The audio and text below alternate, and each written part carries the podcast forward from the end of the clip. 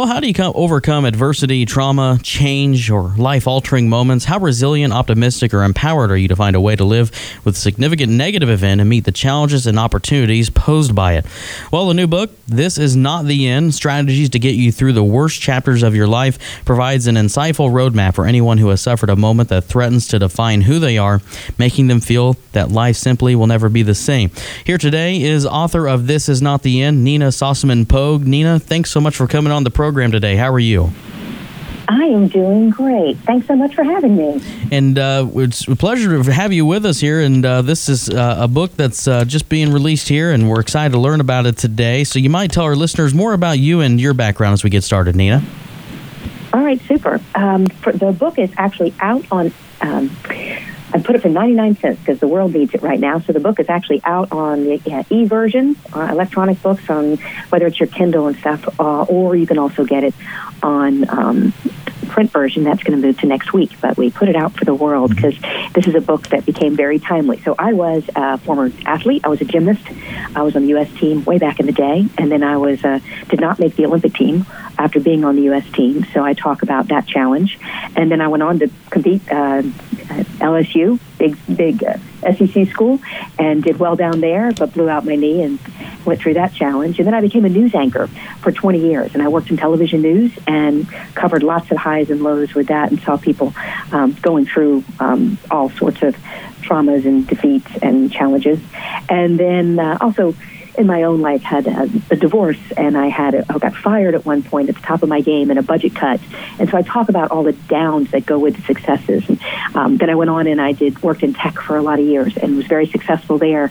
So I, I focus on how the the downtimes, the, t- the challenges that we face, really make us stronger and, and create an opportunity for us to do great things in the in the future. Well, no doubt we all have those experiences of those down times that you mentioned, and um, so maybe tell us what what inspired you to write "This Is Not the End" and put this on paper on this particular topic. Well, about a year ago, about a year and a half ago, I'd had this. I have always wanted to put things down in writing, and about a year and a half ago, um, I got to a point, and I thought. Um, I, I keep having people book things on my calendar, whether I was at the office or whether I was home, and somebody would knock on my door and say, "Hey, um, I just lost my job. Can you help me through this?" Or if I was at the office, they'd say, "I just put a 30-minute sync on your calendar. Can we chat?" And they would share something they were going through. So I sort of became this go-to, and I was helping people, and I knew I was helping, but I couldn't figure out what that formula was, what exactly I was saying each time, and I wanted to be able to share it in a more um, formulatic, formulatic way or some way that I could put it out in the world um, and help more people than just the ones I came in contact with. And my own kids were headed off to college, and I wanted to be able to give them a roadmap too and say, you know, just because you may bomb a class or make a jerk of yourself at a party or do something, life's not over. Mean, it goes on. Life is long. And I was trying to explain that to them in a way that they could consume it. And so the book came out of my want to be able to help more people than I could just sit down with with a cup of coffee and go through, well, have you thought about this? And have you read this book? Have you gone through this process? And I think that as a, I wrote it from the state of a mentor, um, from from that uh, angle, and I think it's just all the life lessons and the books and the learnings and the research I've done into the word resilience um, to figure out how that how I could put that out into the world. Well, and there are several chapters, uh, you know, trying to discuss how uh, one can get past a life changing event when the event seems so significant. Can you kind of break that down for us a little bit? Sure. So one of the first things um, that's hard to do, and that we're having a hard time to do right now, even in the current situation, um, is to accept what has happened and move on.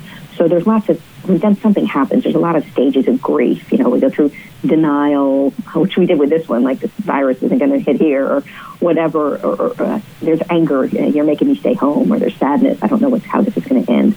But there's this piece that's acceptance. So I talk about once you get to this, that this has happened, and I have to figure out how to proceed. Acceptance uh, is where the power lies. You can do things that you can move forward. So uh, in this you wash your hands, you can um, keep a safe distance. You can work virtually if you need to. You can make changes. Um, in my book, I talk about all the things that you can do and accepting what you can do, uh, you can't do, and then moving forward with what you can. That's a piece of it. And then the big thing that I think makes a lot of sense for for young people, uh, for athletes who are challenged right now, for for people who are struggling with life isn't going as they planned, is putting this in the book of your life. So I walk people through, you know, picture the book of your life and open it up to today. Um, you're either at the beginning of the book, maybe the middle, maybe towards the end, but here's a page that you're on today, and all the pages ahead are blank. You're going to decide what to put there in your book of your life. And I think uh, one challenging um, uh, aspect of, of change that impacts a lot of people is uh, career moves and going in completely different fields. You know, you ha- had a track, Nina, like you said, where you were a promising athlete for the U.S. gymnastics team, trying to head for the Olympics, and then uh, had a, a, lengthy news career. And then after that, joined a, a startup software company where you helped uh, grow that company for a dozen years. So, you know, what advice do you have for those looking to undergo a major career transition? Well, one of the things that's the most important to think about when you have a change, because we're going to have that, a, lot of that. Many people will be going through that in the year ahead. Whether you're an athlete who just suddenly don't doesn't have your um, athletic uh, end of your season, or you don't have a pro athlete, a pro athletic team to go to, or whether you are an individual who loses a job, all of those um, give you an opportunity to look at yourself and say, what do I like to do? Where do I want to be? And how do I get there? And I'm big into reverse engineering, so I do a lot of, you know, five years from now, uh, what does success look like to you? Are you in an office? Are you in a, a home office? Are you in a space? Are you in a big city or are you in a small town? And put yourself there, and then let's back out and try to figure out how to get there. So instead of focusing on what you just lost, um, uh, it's better to focus on where you want to go. Because every time you, we lose a job or something happens, you don't know this till you've lost a few. Um, you get to keep all the learnings from that and all of the pieces of that with you, as you take it into your next career. You don't know that the next thing might be so much better. When I got fired from the newsroom, I, I loved that job. It was my best job I ever had. I loved it. I was Charleston's favorite news anchor, seven years running, and they I got let go in a budget cut, and I was devastated. I didn't know that I would be picked up by another newsroom that actually was a better fit for me and I liked it so much more and I was in a really great place and had great mm-hmm. success there. Or that I would go on and use those same skills the skills from from athletics helped me to news the skills from news helped me when I got into tech.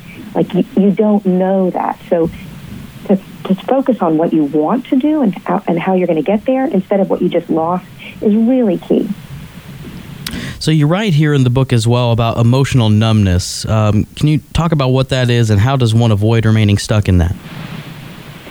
So through a big trauma, um, something, and, and so some people will get there. This is more when you get to the point where you can't feel any emotions anymore. And you find this with people who are cutters or people who are suicidal. There's a point where you just can't feel anymore. Um, in my book, it's the first time I talk about it openly, is in the book. Um, I was a very uh, popular, if you want to use that word, news anchor. And during that time, I had uh, gone to pick up a, my son at the bus stop, and uh, it was at a friend's house, and their baby crawled under my car, and I backed up. And I went through being from Charleston's favorite news anchor and this former world class athlete to a person who had run over a baby. The baby survived, and he's 15 now and he's healthy, and that's why I can write the book. Mm-hmm. But we didn't know if he would. And during that time was really dark.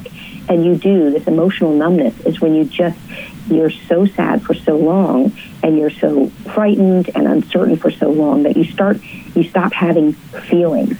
Like you, at one point I felt like I could just, you know, pinch my arm, I couldn't feel it. I could, I was thinking I could just probably chop my arm off. And I'd be like cutting through a piece of meat.